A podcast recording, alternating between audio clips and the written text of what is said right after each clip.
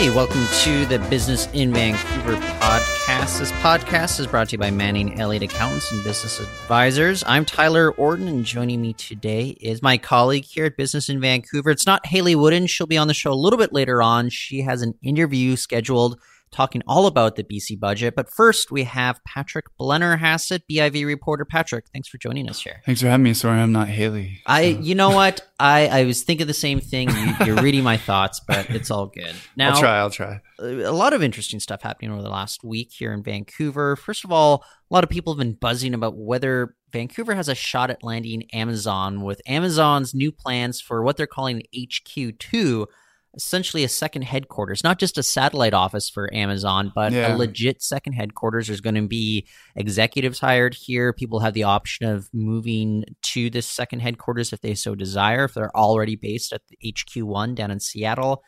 I want to you know just pick your brain a little bit. What did you initially make of this big announcement? Does Vancouver stand any sort of chance here?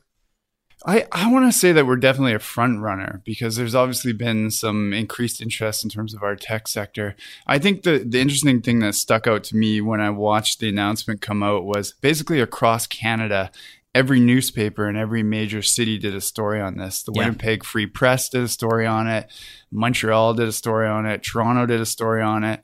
So this is like uh, international competition, and we're obviously up against some some pretty big names. But obviously, you know, Vancouver has a lot of things going for it. But I want to say maybe our biggest knock is that we're just really close to Seattle. It might be a simple geography thing. Well, some people are saying that could work in its favor, but to me, I think that is a bit of a knock. I, I think they would rather have you know an office further away from them in case mm-hmm. I don't know. Let's say there's a giant tidal wave or something like that, but it's also better look if you're on kind of the east coast you you might want to be able to work in different time zones across the globe or who knows and i i just wonder if it's a little bit too much too close.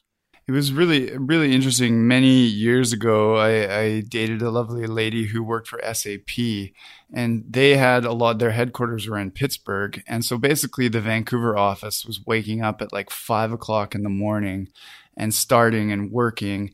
And I just remember like all she and all the workers were just sort of grudgingly doing it. Yeah. And they talked about wanting to be on the same time zone. So there might actually be a benefit there because if Seattle is still sort of the nucleus of Amazon, and let's say that they build an office in Toronto, you got a four hour gap there. Let's say somebody in three Seattle, hours, three, three hours. hours. Sorry, yeah. sorry, my bad. No worries, no worries. a little jet lag. Um, you've got basically somebody in Seattle. Something comes in at six o'clock in the evening. Toronto's already gone. Those people are heading off to the bar, going to bed, right? So there might be a benefit there for Vancouver as well. Yeah. Uh, the, the other things, I don't know if they're it's going to work in Vancouver's favor, but just land constraints. Amazon essentially wants to build brand new offices. Mm. There's no, there's a limited number of places they could do that in Vancouver proper. And whatever they decide, it would be met with so much, I think, political backlash in a city like this. I don't know if Vancouver could easily offer that to Amazon. One, uh, obviously, because I cover this beat pretty regularly, but one city that popped into my mind right away was Surrey. Yeah. Cheap land, lots of land. They could build that thing. They'd get it uh, rubber stamped and they'd cut through the red tape really quickly question is whether or not uh, they want to build it out there. I think the other thing that Surrey has is that it's a lot closer to the border. So if you're thinking about a short drive to Seattle or short drive across the border, Vancouver is actually not that close, right? Especially during rush hour traffic. If you've ever tried to get down Granville to the United States, um, I don't know if Surrey is even on the radar or what they're doing in terms of that, but they might be a sort of uh, good alternative there. I just think Amazon, they are based in downtown Seattle. I think that's yeah. part of maybe their image. And I think they're looking for like a hip, cool downtown sort of spot. I think the only thing that came to my mind, and this is probably the timelines don't match up at all, is the St. Paul's Hospital. Yeah, uh, over uh, in uh, False Creek Flats. Yeah, and that's actually uh, the BC uh, Technology Association CEO Bill Tam. He actually pointed out False Creek Flats as a possible location. He just says it's going to take a lot of, uh, I, I guess, political goodwill to get something going with zoning in that area. Yeah. But it doesn't have to be. It, look, they're looking. If you compare it to the Seattle office, which they want comparable facilities, it's 8.1 million square feet across 33 different buildings. hmm It doesn't all have to be built overnight. This could eventually grow to a facility that is, or a campus, or a number of different buildings that would be 1.1, 8.1 million square feet, for example. Yeah. It doesn't have to be there all on day one of their opening, whenever that is. I would be not to be a betting man or anything, but because I'm not a good betting man, but I would I would be quite surprised to see it in downtown Vancouver because I just don't Yeah. see where the the real estate would be. There's there's just nothing left to sort of develop out, and and we're so constrained by the ocean and the mountains. So I if don't know. If it's going to happen, I think it'd have to be across multiple cities throughout Metro Vancouver. The other thing that you need to ask is uh, if you look at the tech talent here, I think you can get a lot of uh, junior level talent, uh, fill up the ranks there. They're looking to have as many as 50,000 people in Yeah. these offices. So you're going to be bringing in a lot of people from other locations across North America. What, are there enough schools open in Vancouver right now? We're going through school closures at the moment. Think about transportation issues, not just these 50,000 workers, but their families as well. Yeah, There's a lot of constraints here, but I, I think a lot of other major metropolitan areas are, are facing that as well. I say Vancouver could be in the running, but I don't think Vancouver's going to land this. I just think there are too many other cities that would probably have a a better argument right out of the gate about this is what we can give you Amazon. And and it, that's what Amazon wants. They, Yeah. they want them they want a city to kind of just give it to them essentially.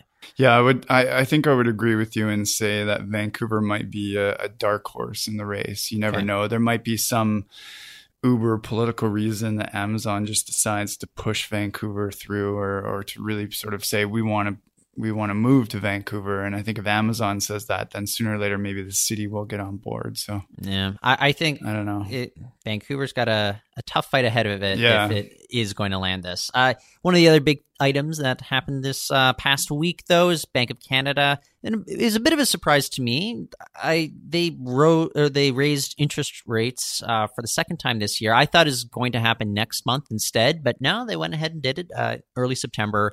So of course, uh, the Canadian dollar shot up. It's gone up uh, seven or eight cents since May. Yeah. I've just I'm I'm flabbergasted by this, but look, nothing's stopping the Canadian economy right now. What do you make of uh, the decision to hike rates? Oh man, it's really interesting because I want to sort of clap my hands and and give everybody in Canada a pat on the back and say we're doing really great, but the other side of me is when I continue to look at the hard numbers, it's it's still real estate that is giving us a real boost. And real estate in Vancouver and real estate in Toronto, obviously Toronto is sort of tempered a little bit, but my only worry is that we are sort of riding a wave of real estate, and that's uh, something. Well, the question is: Is this is this a bubble? And Yeah. is this bubble soon going to burst? And what's going to happen to the Canadian economy when it does so? Because it, it's not just the sale of real estate; it's uh, construction workers, Yeah. it's the finance people, it's you know the, the real estate agents. It, it, if uh, the Business Council of British Columbia they did a study and they said uh, about I think thirty to thirty five percent of the economy in BC is tied in some way to the real estate industry. Yeah, So, it, or at least uh, GDP um, or economic growth over the last year, something like that. I, I I'm butchering these figures somehow. I know that, but it, it is concerning. Uh, But the other argument is like, well, people have been speculating that Vancouver's in a bubble for a long time. Yeah. And this bubble is yet to burst over decades.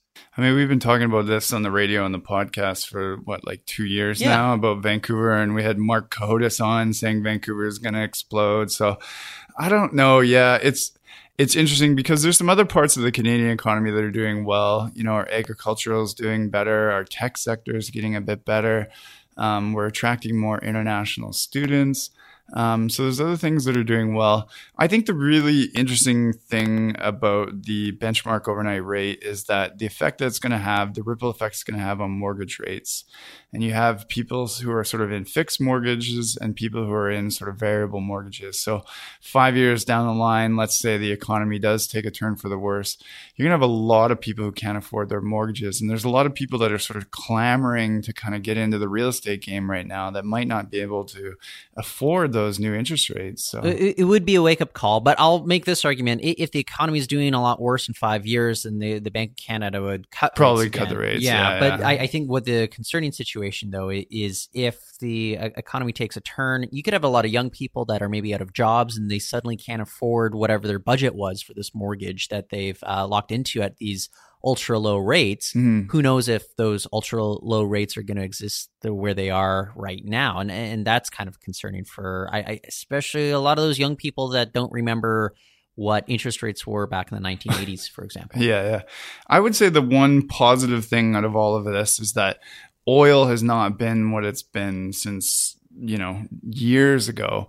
So to see her like when it was a hundred dollars a barrel, Yeah, yeah. and now it's around fifty. now it's basically half. Yeah, You get a two for one discount. That to me says a lot. That goes to show. I think that says obviously more about the American economy because the American economy is still doing pretty well.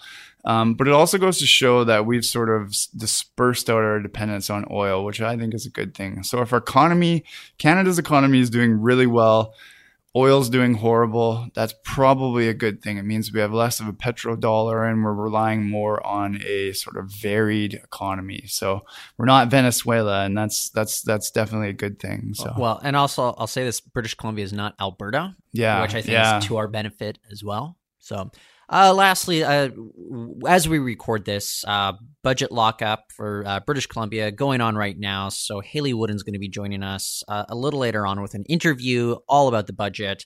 But if we're talking about BC politics, uh, interesting turn of events where Liberal MLA from Abbotsford, Darryl Plecas, uh, it was the talk of the newsroom the other day, but he essentially took the speaker job and he was subsequently, if I'm following everything right now, there there's a lot of uh, different uh, information going around there, but uh, subsequently booted from Liberal caucus as well.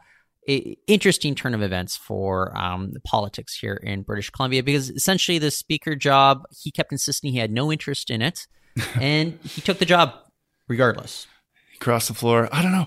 Would you Well, do did he did he cross the floor? Uh, well, no, he let he just yeah he left. Technically left his caucus. But no, no. But he, did he leave the caucus? no, he did- didn't even. Okay, so Yeah. yeah, yeah, yeah. No, he just he, took he the was job. a liberal yeah, yeah, took yeah. the speaker job, which Yeah, no. constitutionally that, that's fine.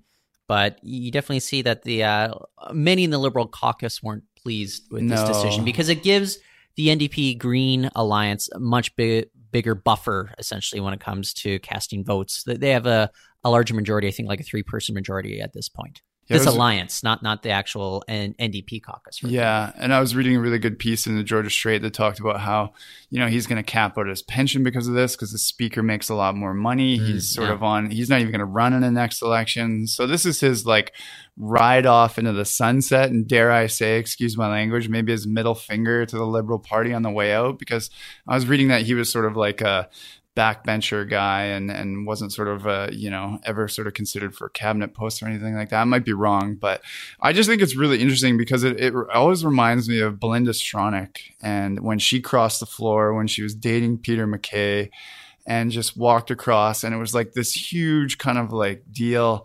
And I always think about that. I don't know. I don't know, Tyler. Would you ever walk or, or cross the floor? I would never run for politics in the first place. You'd never So go there in the first yeah, place. there's your answer there. What, what about you? I- i- If your convictions were i- i- in a different place, or would you feel loyalty to whatever party you're in? What What are your thoughts on this, Patrick? if I was thinking ethically, um, I think I would sort of have two minds of an argument. One is loyalty, and you want to stay with the Liberal Party, and they got you elected. Two, though, is that at the end of the day, the voters want a functioning government. And what this does is it gives the Greens and the NDP a remotely functioning government for however long. Yeah, And if you're thinking about being truly a public servant, you want the government in power to have a chance to run, and you want them to either succeed or fail on their own sort of uh, budget, on their own policy. So maybe that's what he was thinking is like, look, let's the Greens and the NDP, they got in. It's it's razor thin. Let's give them a shot, see what they can do, and then if they sink their own boat, then his argument is I, I, wanted to do what was right for my constituents Yeah. and my constituents are telling me we want a stable government here in british columbia we don't want to go to the polls in just a few months yeah, so I, I can wrap my head around that yeah, definitely. I think when you look at it from that perspective, it obviously he seems less uh, of a villain and more of a public servant, most definitely. Yeah. So well joining us after this break it's going to be hayley woodin back on the show she's got an interview all about the bc budget but first this podcast is brought to you by manning elliott accountants and business advisors Manning Elliott has been providing expert accounting, assurance, business advisory, tax, and valuation services to businesses in the Lower Mainland and Fraser Valley since 1952. If you're serious about taking your business and brand to the next level, if you want an accounting firm that'll be there to help you every step of the way, give Manning Elliott Accountants and Business Advisors a call at 604 714 3600. That's 604 714 3600. Or else check them out on their website at manningelliott.ca. Welcome back to the program. You're listening to Business in Vancouver on Roundhouse Radio 98.3. We're the daily business news program from Business in Vancouver newspaper and BIV.com. I'm Chris LaPointe. And I'm Hayley Woodin. This segment of Business in Vancouver is brought to you by Dale Carnegie Training. There's a reason why today's Dale Carnegie Training matters. Discover how it can help you reach your goals at bc.dalecarnegie.com. The NDP government tabled their interim budget update on Monday. It's the first NDP budget in more than a decade and a half, and in it, the new government makes good on a number of its campaign promises. We're going to dive into a discussion about the updated budget with Jock Finlayson, Chief Policy Officer at the Business Council of British Columbia. Thanks for joining us, Jock. Yeah, thanks for the opportunity. Hey, listen, uh, a lot of people think that NDP governments uh, mean that the sky will fall economically. Uh, did the sky fall Monday? Well, no, I mean uh, BC's uh, got quite a bit of economic momentum, um, and certainly this uh, this budget update isn't going to derail that in and of itself by any means. And in fact, the government is benefiting from fairly robust, uh, you know, revenue growth and uh,